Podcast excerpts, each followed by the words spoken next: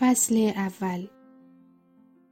سید علی برای همیشه مجذوب بابا شد. بخش دوم.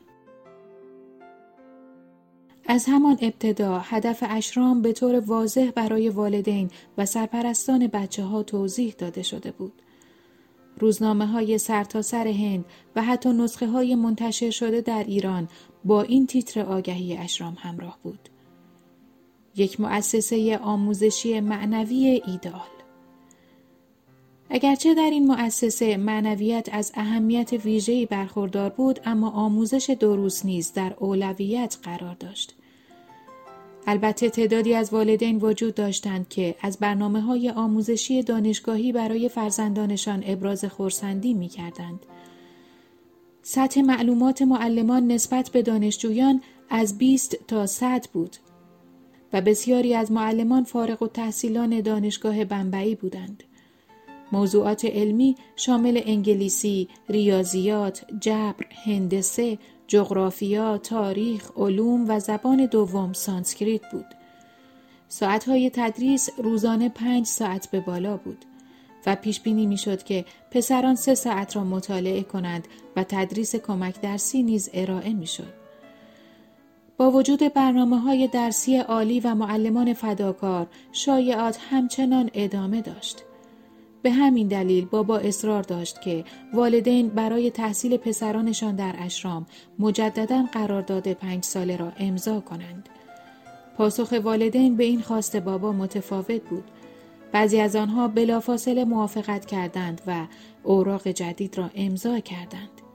بقیه والدین هم پس از تعقیب دیگران این کار را انجام دادند، اما تعداد معدودی شروع به خصومت آشکار با مقاصد اشرام و بابا کردند.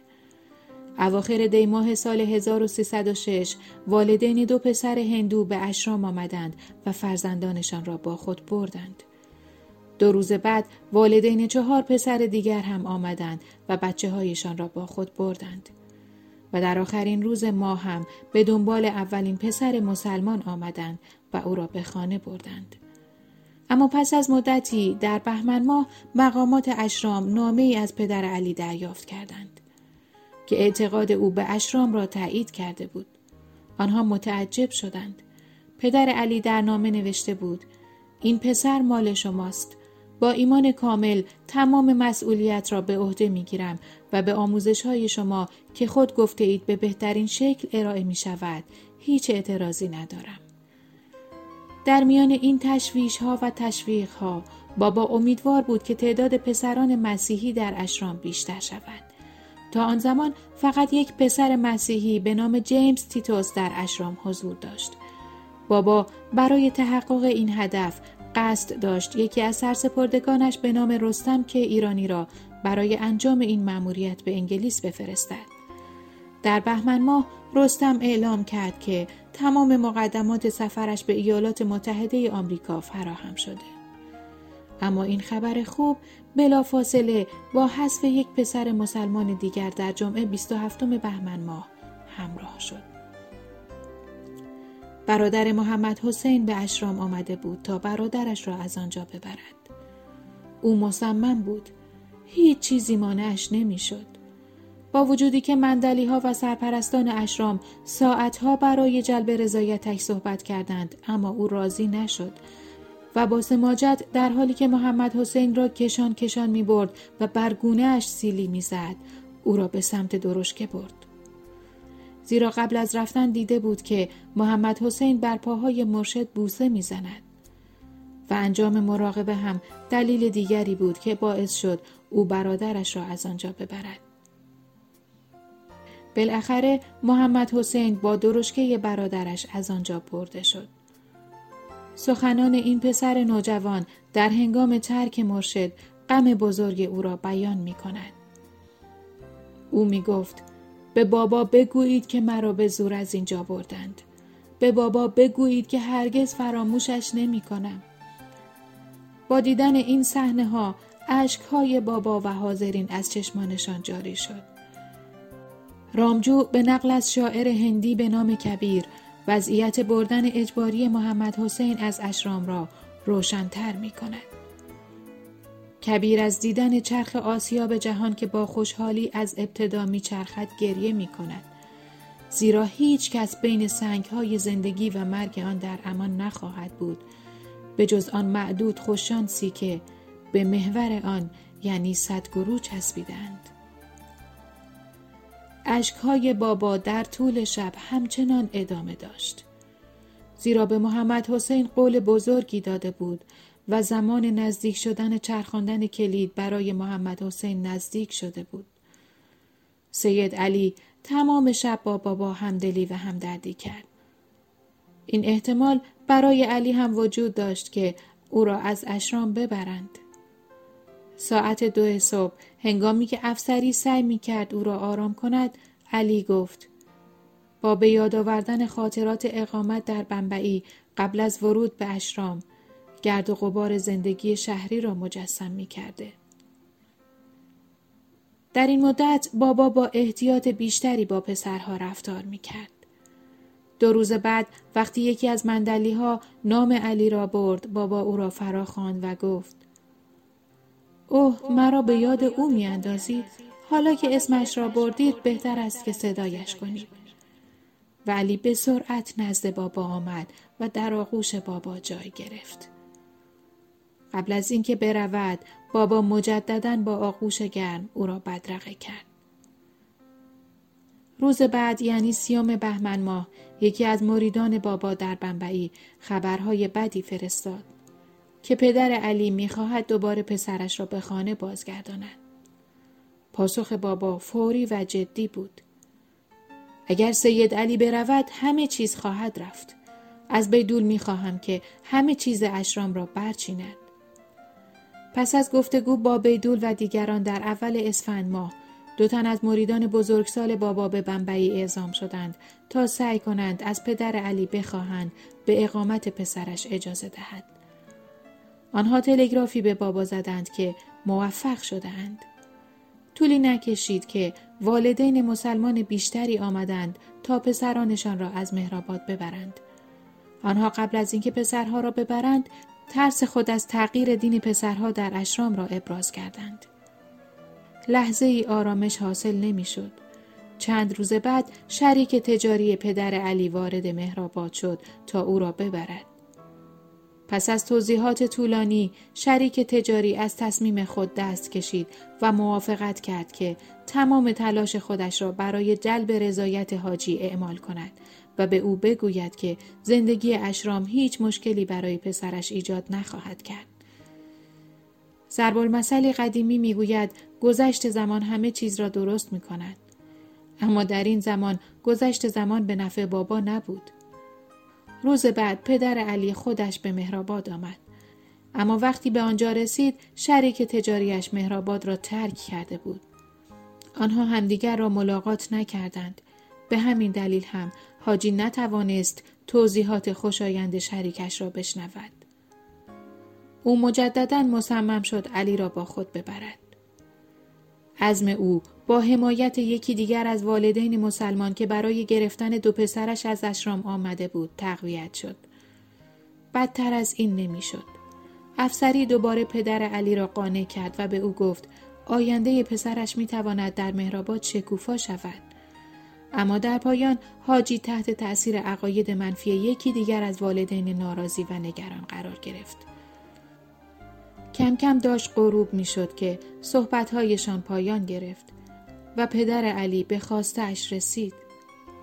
پسرها از جمله علی قهرمان از آنجا برده شدند. رامجو می نویسد: پس از خروج 3 پسر و عزیمت آنها به بمبئی، رفتار بابا ناگهان تغییر کرد. او به یک گروه دستور داد تا وسایل جدیدی را برای کمک به کار اشرام بیاورند و همزمان از گروه دیگری خواست که برای از بین بردن زیرساخت‌ها و منحل کردن اشرام آماده شوند.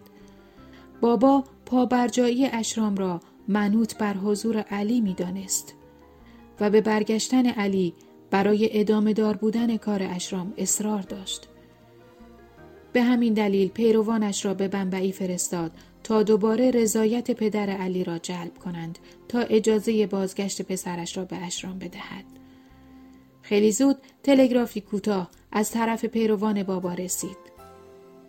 در آن نوشته شده بود که امیدی هست اما نگرانی ما هنوز برطرف نشده.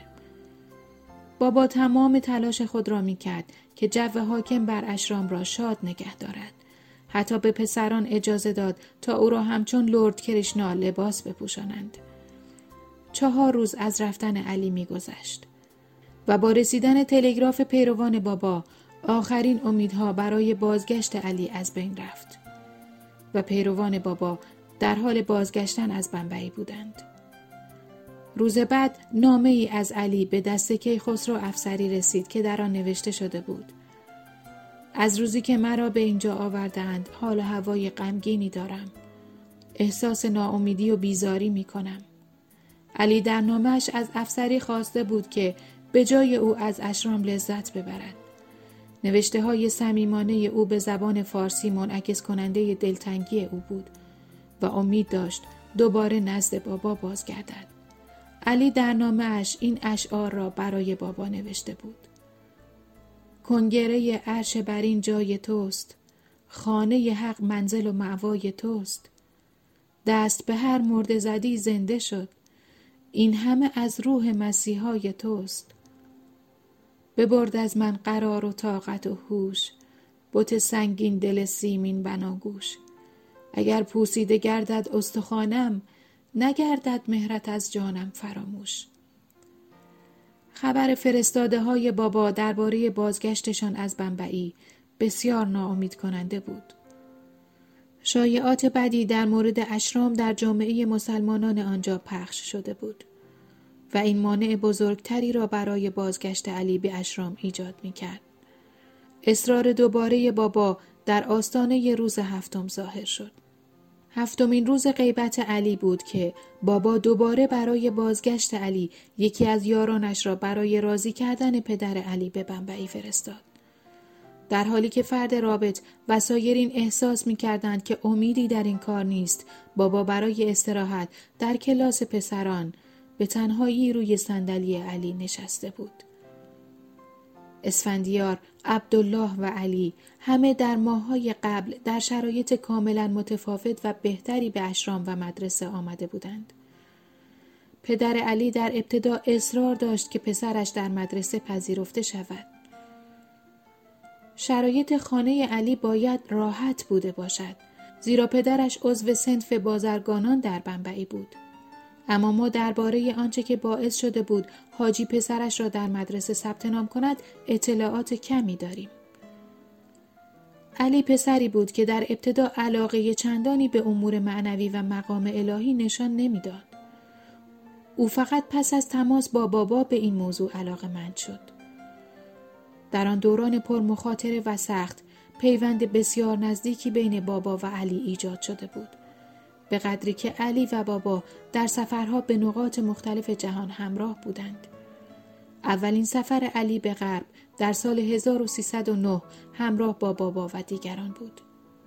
از طرف دیگر اسفندیار قبل از عزیمت به ایران در اشرام بابا بسیار آموخته و از نظر معنوی پیشرفته شده بود و بیدول که عموی مادرش بود در آموزشش نقش بسزایی داشت. عبدالله که در دوران کودکی یتیم شده بود در سن نوجوانی بود که در مورد مدرسه و اشرام شنیده بود و برای خودش تصمیم گرفته بود. او خود معلم بچه‌های خردسال ابتدایی در شهر ساحلی بندرلنگه در ایران بود.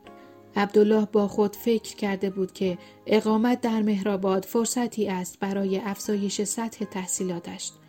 او هم مثل علی با کمترین علاقه به معنویت وارد اشرام شده بود، اما اشتیاقش به معنویت به اوج رسید. پس از گذشت چند ماه در آنجا هر سه پسر از طریق تماس با بابا به حالات معنوی والای سعادت رسیدند که شاید در دنیای امروز بی‌نظیر است. اگرچه نیاز به تأسیس اشرام پرم یا عشق ممکن است بسیاری را شگفت زده کند، اما واضح است که بابا مایل بود تلاش‌های زیادی را برای ارائه درس‌هایی انجام دهد تا عشق الهی الهام بخش پسران باشد. بابا عمدن اشرام را برای این پسران تأسیس کرده بود و می‌دانست که انتقال حقایق معنوی به جوانان آسانتر است از زدودن تأثیرات دنیوی خاکی که با گذران عمر انباشته می شوند. و اما کل اشرام در اسفند ماه 1306 در معرض فروپاشی قرار گرفته بود که با تلاش‌های بسیار این اتفاق نیفتاد. عزیمت علی موجب وحشت و دلسردی در مهرآباد شده بود. عدم امکان بازگرداندن او واضح بود. علی در خانه خود در بمبئی زندانی شده بود. او بلافاصله برای اعتراض به خروجش از اشرام دست به اعتصاب غذا زد. حتی به زور غذا به دهانش می‌گذاشتند تا روزه‌اش را بشکند. اما روزه علی با تعجب بسیار 6 روز طول کشید. پدرش آنچنان خسته شده بود که با تهدید چاقو علی را مجبور به خوردن گوشت و تخم مرغ می‌کرد. اما علی با قاطعیت در عشق الهی خود به پدرش پاسخ می‌داد: مرا بکش، من نخواهم خورد. علی تحت نظر یک دیکتاتور دائمی بود. اقوام و دیگران با احترام خاصی به پدر علی مرتباً به خانه آنها می آمدند. بعضیها به نرمی سجده می کردند. بعضیها با سخنانشان علی را بمباران می کردند تا به حماقت خود پی ببرد. حتی جوانی که با تصمیم خودش اشرام را ترک کرده بود را آوردند تا تلاش کند علی را سر عقل بیاورد. ولی علی سرسختانه واکنش نشان داد و گفت: این جوان یک دروغگوی لعنتی است. علی تحت نظارت دائم پدرش بود. یک شب خواب دید که بر روی سکوی راه آهن در نزدیکی ویکتوریا ترمینوس در بمبئی قرار دارد و در آنجا با یک غریبه مرموز شبیه بابا روبرو شد که او گفت: تو مرا همان طور که واقعا هستم می‌بینی. آیا نمی‌دانی که قطار پستی مدرس ساعت 10 اینجا را ترک می‌کند؟ این خواب علی را تکان داد. او بلافاصله نقشه فرارش را کشید. این فرصت هنگامی به دست آمد که پدرش برای انجام اموراتی از کافه خود خارج شد و علی را موقتاً به شریک تجاریش سپرد. آن مرد نیز برای چند دقیقه برای انجام کاری از کافه بیرون رفت و به علی فرصت فرار داد. علی برای همین مدت کوتاه مسئول کافه شده بود. او صندوق پول را خالی کرد و به سرعت از آنجا بیرون رفت. مدت کوتاهی توقف کرد تا از دوستش محمد حسین که از اشرام بیرون آورده شده بود بخواهد که با او هم سفر شود. اما محمد حسین شجاعت او را نداشت و با علی نرفت. علی ناگهان از خیابانها گذشت تا به قطار ساعت 10 شب رسید. او موفق شد و تمام شب را در قطار به سوی احمد نگر در حرکت بود، در حالی که بابا همچنان با عشق بر صندلی علی در کلاس اشرام تکیه زده بود. ساعت 7:30 صبح 5 شنبه 10 اسفند 1306 علی 7 روز پس از ترکش و مهلت پایان اشرام از تپه مهرآباد بالا می رفت تا در آغوش بابا قرار بگیرد.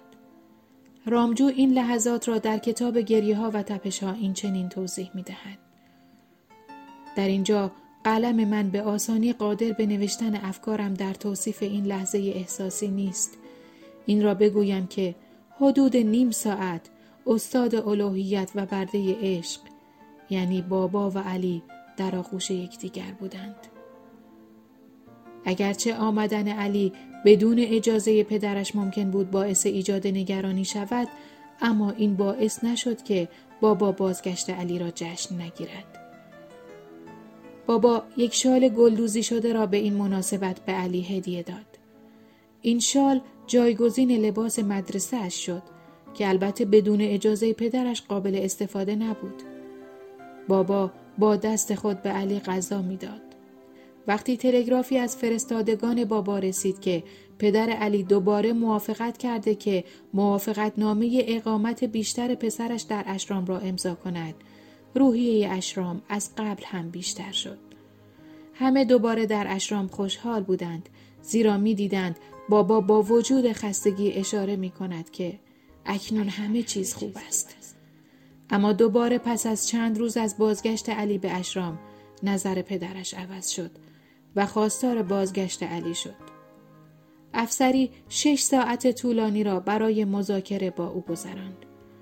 اما حاجی اعتراف کرد که اصرارش به بازگشت علی به خاطر فشار جامعه مسلمانان در بمبئی است که او نمی‌توانست از آن چشم پوشی کند.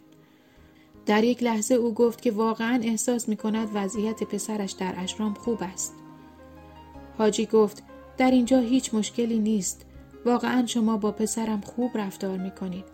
اما نمی‌دانید که چگونه جامعه به من طعنه می‌زند و درباره این مؤسسه چه ها که نمی‌گویند. سرانجام افسری از کوشش خود چشم پوشی کرد.